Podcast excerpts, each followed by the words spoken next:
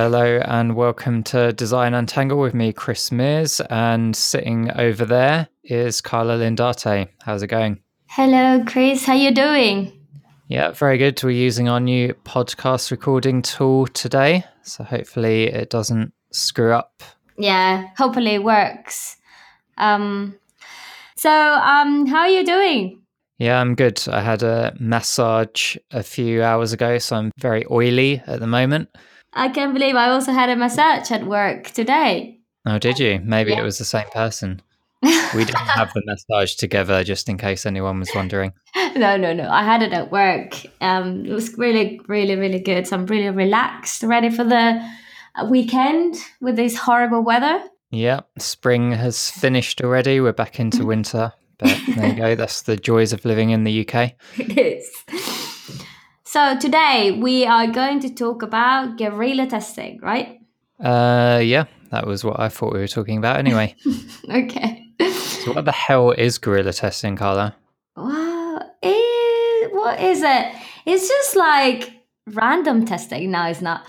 Now, guerrilla testing is basically it is more related to the way you recruit participants rather than lack of planning or random research. If that makes sense. So basically, it means that you um, go to a place where you think you'll be more likely to find the users you're looking for um, and randomly select people you know either is, it on the street or if it's in a party or in a bar or in a restaurant wherever you think your target audience is and try to talk to them um, without previously you know setting up the whole um, you know the whole research so that is in my opinion what a guerrilla testing is but what do you think it is chris Um, yeah, that sounds about right. I'd say it is one of the scarier things you can do as a UX designer or researcher because you're basically going up and talking to complete strangers, generally speaking. It can be billed as sort of, like you say, a, a half assed version of research when you haven't got time to do it properly, but that's not really the case. It's just a technique that you can have in your arsenal to gather data from users when you know you can't set up a proper lab session or observe them in the the kind of context of their jobs or whatever it is you're looking at. So it's don't think of it as a, a third class methodology. It's just a different way of gathering insight. Yep, exactly. So it's it's also called spot testing, I think, or um, pop up testing. Like many like teams call it a different thing, but they also I think we have to highlight the fact that it is important. Guerrilla testing is actually useful because you can see um, the user in the context of where you know where they're actually going to start interacting with the product or you know that you're actually designing so um, that is a good thing. As sometimes when you put people in a lab environment, it's not really a real scenario. Whereas Guerrilla has the advantage of being, you know, at least closer to the real experience that the user is going to have. Yeah, well, in some contexts anyway, if you're designing an app, then certainly it's probably more likely they're going to be doing that kind of out and about. Um, it can obviously be different if you're designing something that they would do at their their desk, basically in their day job. Um, so it depends on the project how valid the context is, I think. But in any case, you can usually get some sort of useful feedback from people just from a usability point of view, if nothing else. Yeah, and as I mean, it's also very like low cost. Um, you know way of getting uh, user feedback. I mean if you're in a team where they're saying no we're not going to do any research we don't have money to do any testing at the moment you can always suggest you know doing some guerrilla testing because some research is better than none. Um, however it doesn't mean you have to have less rigor in the in the research. And what i mean with that is that you still need to have a clear view of what are the things that you want to learn what are the hypotheses that you're testing? And um, a clear view of what kind of questions you're going to be asking etc so you still need to plan for it um, and you you need to have very clear in mind uh, what is what is this thing that you want to learn from that particular part um, research activity. Because um, I've seen you know teams in the past um, that they just go off and then they start stopping people and they just start just asking random questions without a particular structure. Um, they don't really know what they're trying to do. Sometimes they ask, "Oh, do you like this?" And that's obviously a very bad question to ask. Um, so you still need to have a more a clear view of what you want to achieve and have you know prepare a discussion guide and all that sort of stuff. Yeah, I've kind of seen it. The client will be just like, oh, just go and guerrilla test it.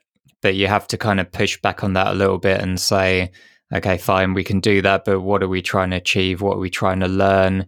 Often it's seen as just a way of ticking the user research box without spending any money. But I think mm. it's your job as UX designers to make them aware that, you know, as Carla says, there's still planning involved. There's still kind of understanding what the value of doing that guerrilla research is. Is it going to answer any questions? It should never just be a, oh, okay, we took it out and showed it some users. You know, we showed it six users, happy days, let's go to the pub. Um, there should actually be a point to it. You should get, or at least be aiming to get some value out of it. Don't just do it for the sake of it, essentially. Yeah, Exactly right. So, not just do it for the sake of it and just do it properly.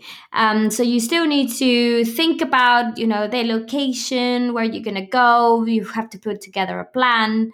You know, you have to have in mind as well um, how many people you're targeting um, so how many people you think is kind of you know success if I go you know for half a day or for a few hours to this particular branch or store or whatever to find users. Um, you also have uh, something that I've learned as well um, throughout like doing guerrilla research in the past is that if you go with too many questions in mind, I don't think it's going to work.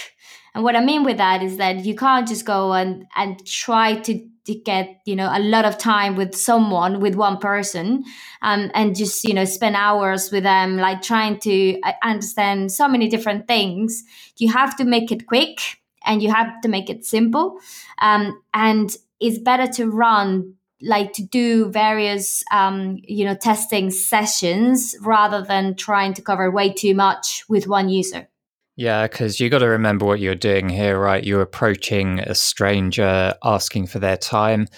Uh, very often, they're not particularly going to be keen on that because they think you're trying to sell them something or whatever. So it's unrealistic to have a hour long lab style discussion guide and expect to get through all of that. So you have to be really targeted in what you're trying to find out before they usher you on your way or kick you up the ass or punch you.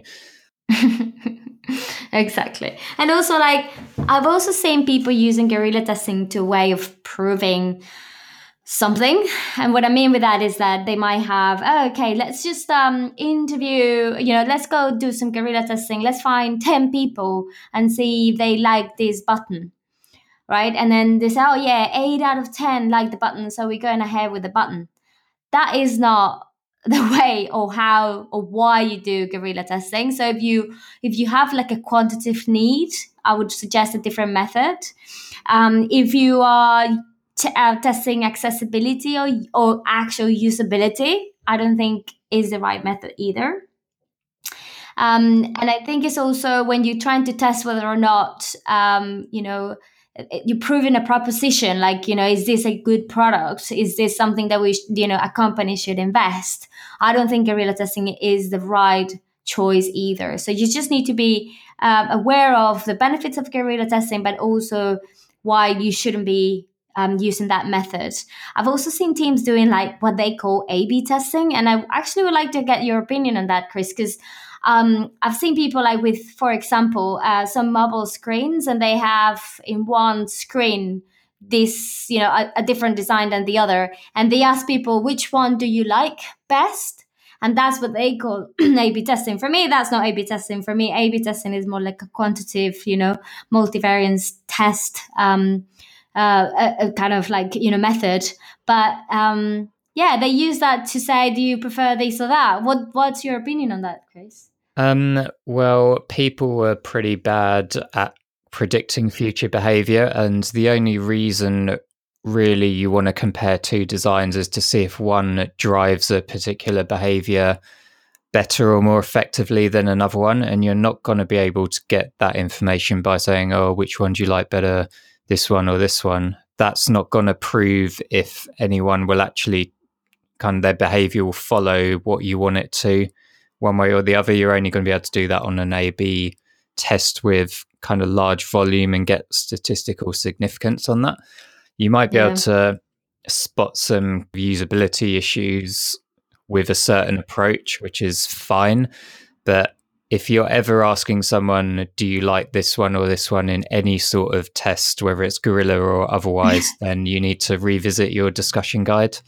Yeah, exactly. I, I have the same opinion, but I just wanted to make sure I wasn't completely crazy. Um, so, what is a discussion guide then? Um, well, that's a bigger question than just guerrilla testing. That's uh, a wider research thing, but essentially it is a framework of a conversation. It's basically a prompter for whoever's running the research to remember what they wanted to find out and generally how the conversation will flow. I use them only at a very high level when I'm doing testing because I like to let the conversation flow a little bit. It's going to be a bit lame if you're literally reading. Oh, so when do you use this? How many hours a day? What's your favorite color? um, especially in a guerrilla setting where it's very informal because you're approaching complete strangers. They're not expecting to be part of your user research. It needs to just act as a kind of reminder, a prompter. Um, to be honest, I find that very often I don't even look at it. I'm familiar in my mind just from writing it beforehand. Right. That is that is a very very good point. I also think discussion guides are important if you have a team working with you as well. So I've been in situations where we say, okay, let's divide and conquer. You take that side of the shop, I take this side of the shop, and then we go in normally in pairs because it would be good to always have someone uh, observing and taking notes whilst you conduct the the the session the session if possible. And it also is also it also helps when you know for note taking and structure to have some kind of common themes. And as you said it has, doesn't have to be prescriptive but it gives you some structure for you know what is it that you want to achieve. And then it's easier to go back and uh, kind of get the learnings consistently across all the sessions so what else do we need um, do people need before the session? So getting a discussion guide also a consent form.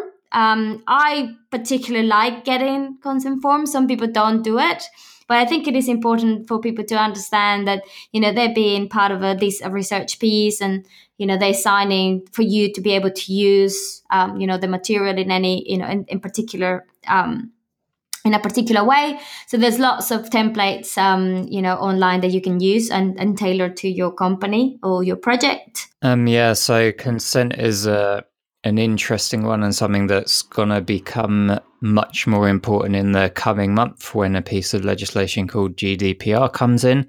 That is all around privacy and data and how your data is used.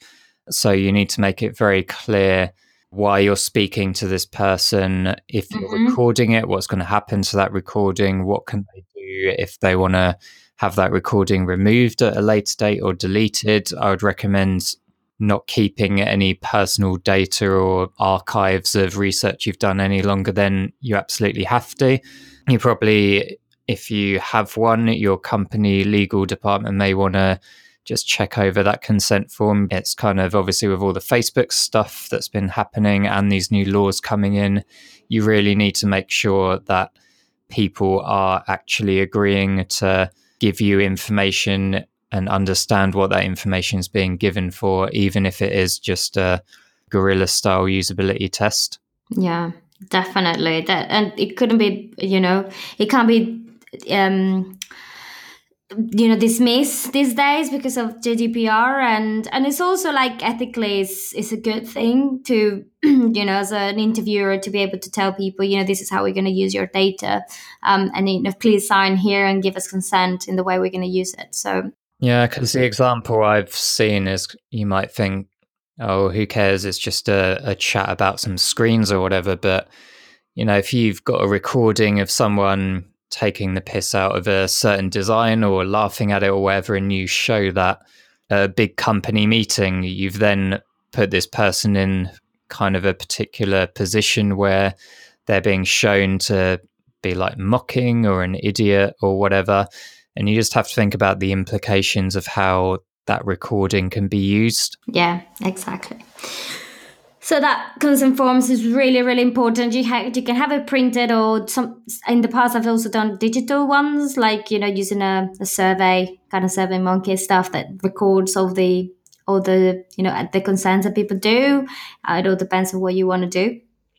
Um, it's also important to bear in mind that even though you're going to be like on the go and um, you know in a, in a public space normally you still need to kind of find a space where you could have more quieter conversations with people um, I mean, we used to, when I used to do research in stores, it's like finding that space where you can ask people to kind of go aside and have conversations. So before you start any uh, any re- research plan, you need to think about the location you're going, whether or not you have permissions to do it, to be there, first of all, and to be able to record or, or take pictures or whatever you want to do in that particular location. And also um, having a, like a space or a station, you know, where you could actually take the person, take them through any prototypes or any visual, you know, prompts that you have. you don't like my voice. That's really good. I can do that now. Just whenever I don't like what you're saying, I'll just go.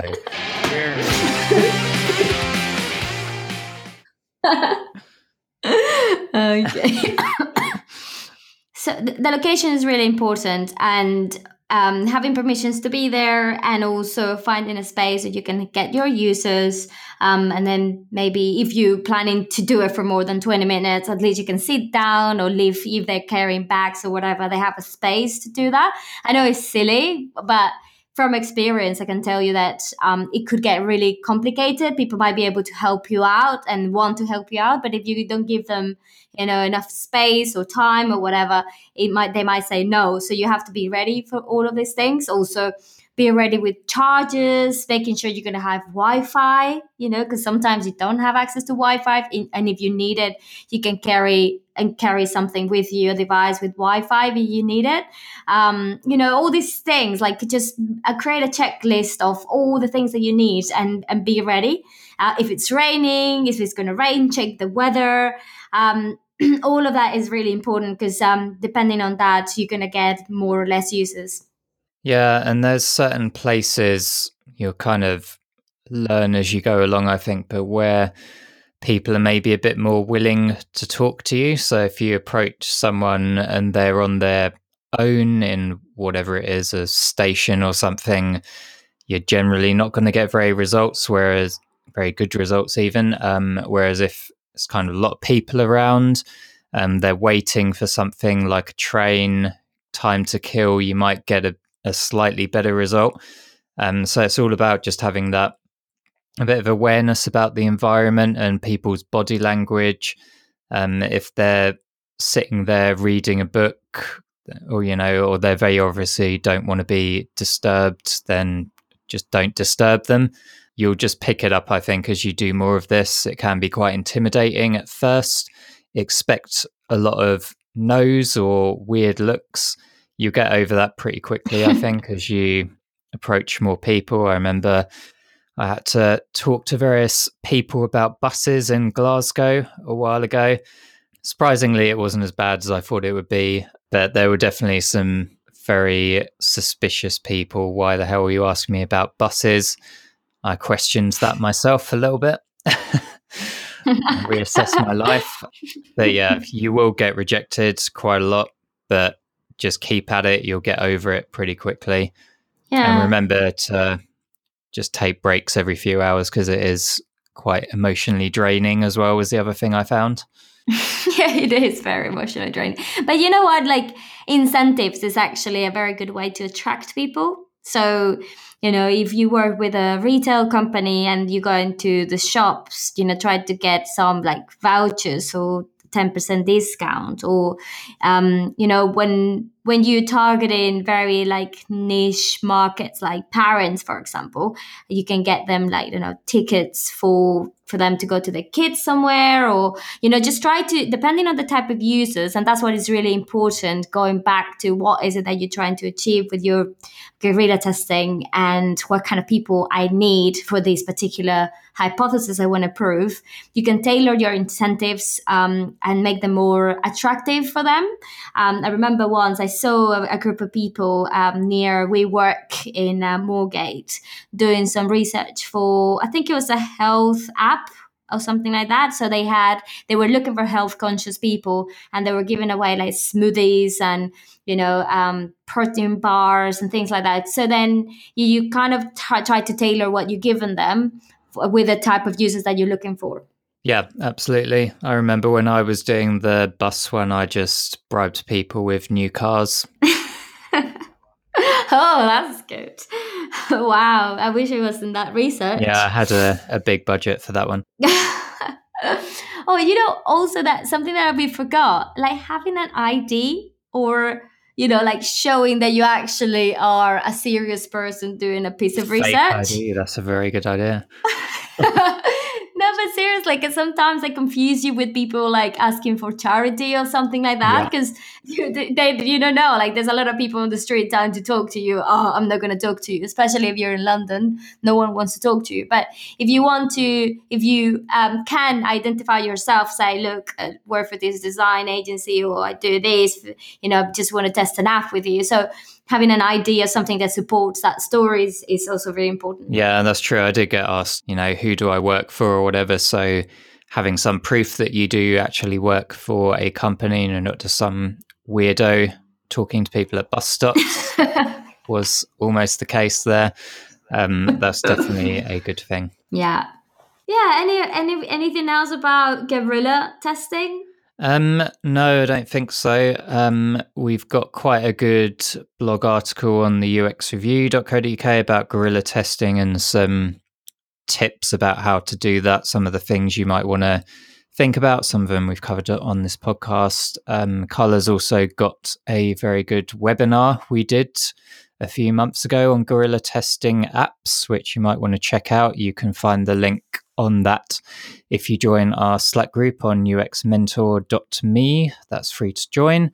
Yeah, I don't have too much else on it really. Uh, it is scary, um, it, but it's a very good way of kind of immersing yourself in user research, getting people in context, mm-hmm. and just getting used to talking to people and getting information out of them as well. I think that's quite a useful skill in general.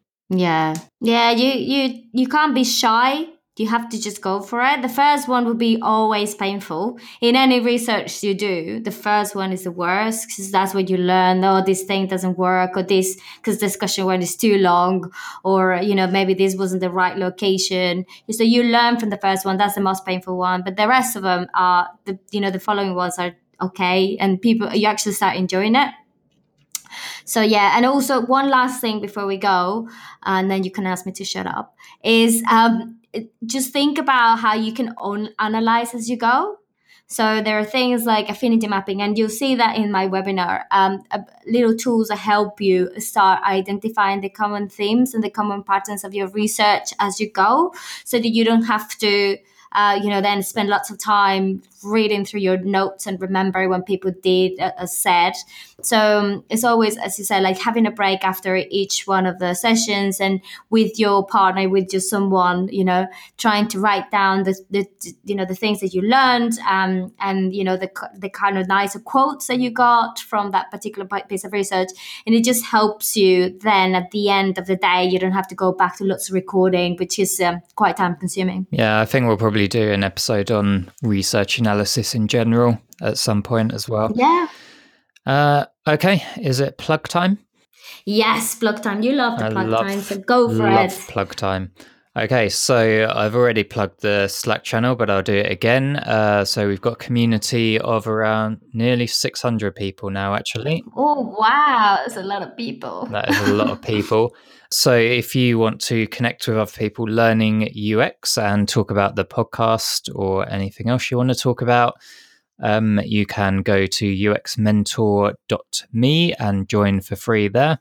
In terms of Design Untangled, we're on Twitter at Design Untangled or on the web, designuntangled.co.uk. Individually, we're on Twitter at Chris underscore Mears underscore UX or at Carla Lindarte. Um, and I think that's it. So, this new little podcast recording tool we're using lets me play the awesome intro and outro music at the click of a button. So, should we give it a try and see if it works? Adios, Chris. I'll see you in two weeks. Okay, see you later.